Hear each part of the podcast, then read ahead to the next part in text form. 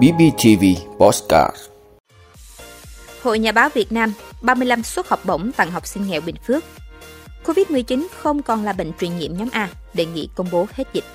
Từ năm 2030, sản lượng khai thác sâm Việt Nam đạt 300 tấn một năm.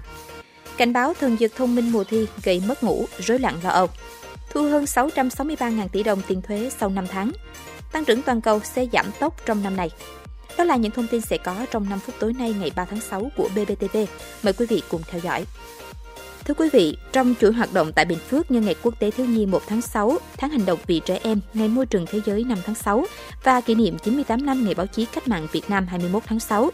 Sáng nay ngày 3 tháng 6, Hội Nhà báo Việt Nam và các cơ quan báo chí trung ương, thành phố Hồ Chí Minh cùng sở ban ngành tỉnh Bình Phước đã có nhiều hoạt động ý nghĩa thiết thực tại khu bảo tồn văn hóa dân tộc Stiên Sóc Bong Bo, xã Bình Minh, huyện Bù Đăng. Sau khi tham quan khu bảo tồn văn hóa dân tộc Stiên Sóc Băm Bo và trao 5.000 lá cờ tổ quốc cho nhân dân các thôn Sóc, nơi căn cứ cách mạng xưa. Đây là một phần trong số 15.000 lá cờ do báo Người Lao động đã trao tặng tỉnh Bình Phước. Đồng hành hỗ trợ học sinh dân tộc thiểu số huyện Bù Đăng vượt qua khó khăn, gắn bó với trường lớp. Đoàn công tác đã trao 35 suất học bổng, mỗi suất trị giá 2 triệu đồng, trích từ chương trình học bổng cho học sinh dân tộc thiểu số và học sinh nghèo. Chương trình do nguyên Phó Thủ tướng Thường trực Chính phủ Trương Hòa Bình khởi xướng, thành lập từ năm 1998 hiện do báo Người Lao động quản lý. Ngoài ra, thực hiện tháng hành động vì trẻ em, đoàn đã tặng 100 thùng sữa do công ty cổ phần sữa Việt Nam Vinamilk tài trợ cho học sinh dân tộc thiểu số, học sinh nghèo các xã Đồng Nai, Bình Minh của huyện Bù Đăng. Thưa quý vị, chiều ngày 3 tháng 6, Thủ tướng Phạm Minh Chính, trưởng ban chỉ đạo quốc gia phòng chống dịch COVID-19, chủ trì phiên họp lần thứ 20 trực tuyến tới các địa phương. Nhắc lại khuyến cáo của WHO, Thủ tướng cho rằng chúng ta vẫn không nên chủ quan lơ là, mất cảnh giác, tiếp tục duy trì năng lực quốc gia, các thành tựu đã đạt được và chuẩn bị cho những sự kiện có thể xảy ra trong tương lai.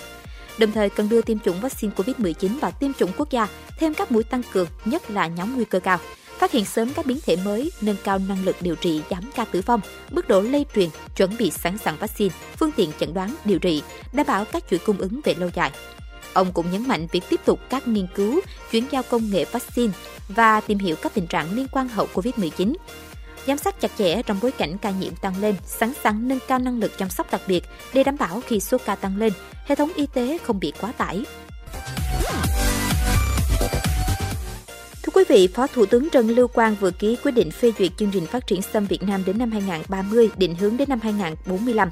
Cụ thể, mục tiêu chung của chương trình là xây dựng và phát triển sâm Việt Nam thành ngành hàng có giá trị kinh tế cao, thành sản phẩm chủ lực trong lĩnh vực y dược, chăm sóc sức khỏe, mang thương hiệu quốc gia có phần tạo việc làm thu nhập cho người dân, phát triển kinh tế xã hội vùng đồng bào dân tộc thiểu số, đảm bảo quốc phòng an ninh. Mục tiêu cụ thể giai đoạn đến năm 2030, bảo tồn nguồn gen sâm Việt Nam ngoại tự nhiên gắn với bảo vệ phát triển rừng, bảo tồn đa dạng sinh học trong hệ sinh thái rừng. Phấn đấu diện tích trồng sâm Việt Nam đạt 21.000 ha vào năm 2030. Sản lượng khai thác từ năm 2030 đạt 300 tấn một năm, diện tích khai thác khoảng 1.000 ha một năm. Đảm bảo nguồn gốc xuất xứ đạt tiêu chuẩn GACP, WHO, thực hành tốt nuôi trồng và thu hái hoặc tương đương. Vị, Modafinil, một trong những loại thuốc dù chưa được Bộ Y tế cấp phép tại Việt Nam nhưng vẫn đang được xem là thần dược thông minh, giúp sĩ tử tỉnh táo khi ôn thi, đang bán phổ biến trên mạng. Theo các chuyên gia về sức khỏe tâm thần, lạm dụng loại thuốc này có thể gây tác dụng phụ. Modafinil tác động làm tăng chất dẫn truyền thần kinh, giúp tăng sự tỉnh táo, tạo cảm giác phấn khích. Tuy nhiên, tự ý dùng thuốc có thể gây căng thẳng, rối loạn lo âu, khó tập trung. Uống liều quá cao, thời gian kéo dài không kiểm soát, dùng sai mục đích làm tăng nguy cơ gây ngộ độc, lâu dần gây nghiện. Do đó, các sĩ tử không nên lạm dụng các loại thuốc chưa rõ nguồn gốc xuất xứ, ảnh hưởng đến sức khỏe và tinh thần trong giai đoạn nước rút này. Thưa quý vị, theo Tổng cục Thuế, số thu này chỉ bằng 96,9% so với cùng kỳ năm ngoái. Tổng cục Thuế cho biết tổng thu ngân sách nhà nước 5 tháng đầu năm 2023 do cơ quan thuế quản lý ước đạt 663.843 tỷ đồng, bằng 48,3% so với dự toán pháp lệnh, bằng 96,9% so với cùng kỳ năm ngoái. Theo đó, có 12 trên 20 khoản thu sắc thuế đạt khá so với dự toán đạt trên 48%, 8 trên 20 khoản thu đạt dưới mức 48%. Bên cạnh đó, cũng có 12 trên 20 khoản thu sắc thuế có mức tăng trưởng thu so với cùng kỳ năm ngoái. 8 trên 20 khoản thu sắc thuế thu thấp hơn cùng kỳ, công thuế bảo vệ môi trường ước bằng 53%, lệ phí trước bạ ước bằng 72,5%, thu tiền sử dụng đất ước bằng 44,6%, thu tiền cho thuê đất, thuê mặt nước ước bằng 48,9%. Tổng cục thuế cho biết có 17 trên 63 địa phương có tiến độ thực hiện dự toán đạt cao hơn 48%, 21 trên 63 địa phương tiến độ thu ở mức trung bình 42 đến 48%. Đặc biệt có 25 trên 63 địa phương có tiến độ thu đạt thấp dưới 42%. Trong đó, một số địa phương có tiến độ thu rất chậm dưới 35% dự toán như Lào Cai, Thái Nguyên, Quảng Bình, Quảng Trị, Lai Châu, Thái Bình, Ninh Bình, Tuyên Quang, Bình Phước, Phú Yên, Hà Giang, Hòa Bình, Sơn La.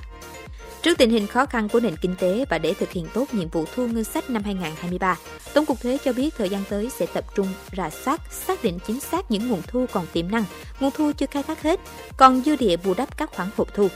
Ngoài ra, ngành tăng cường thanh tra kiểm tra chống thất thu ngân sách, thu hồi nợ thuế, phấn đấu hoàn thành nhiệm vụ thu ngân sách nhà nước năm 2023. Thưa quý vị, theo cơ quan xếp hạng Moody's, tăng trưởng GDP thực tế trong G20 sẽ giảm xuống 2,1% năm 2023 và 2,2% vào năm 2024, từ mức 2,7% trong năm 2022.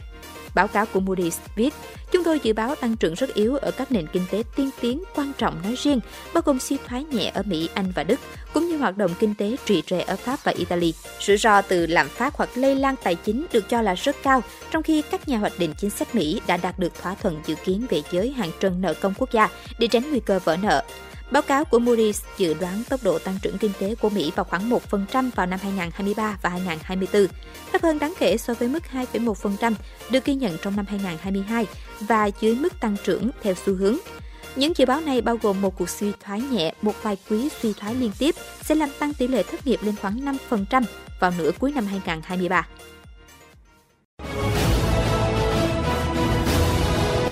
Vị đã luôn ủng hộ các chương trình của Đài Phát thanh truyền hình và báo Bình Phước. Nếu có nhu cầu đăng thông tin quảng cáo ra vặt, quý khách hàng vui lòng liên hệ phòng dịch vụ quảng cáo phát hành số điện thoại 02713 887065. BBTV, vì bạn, mỗi ngày.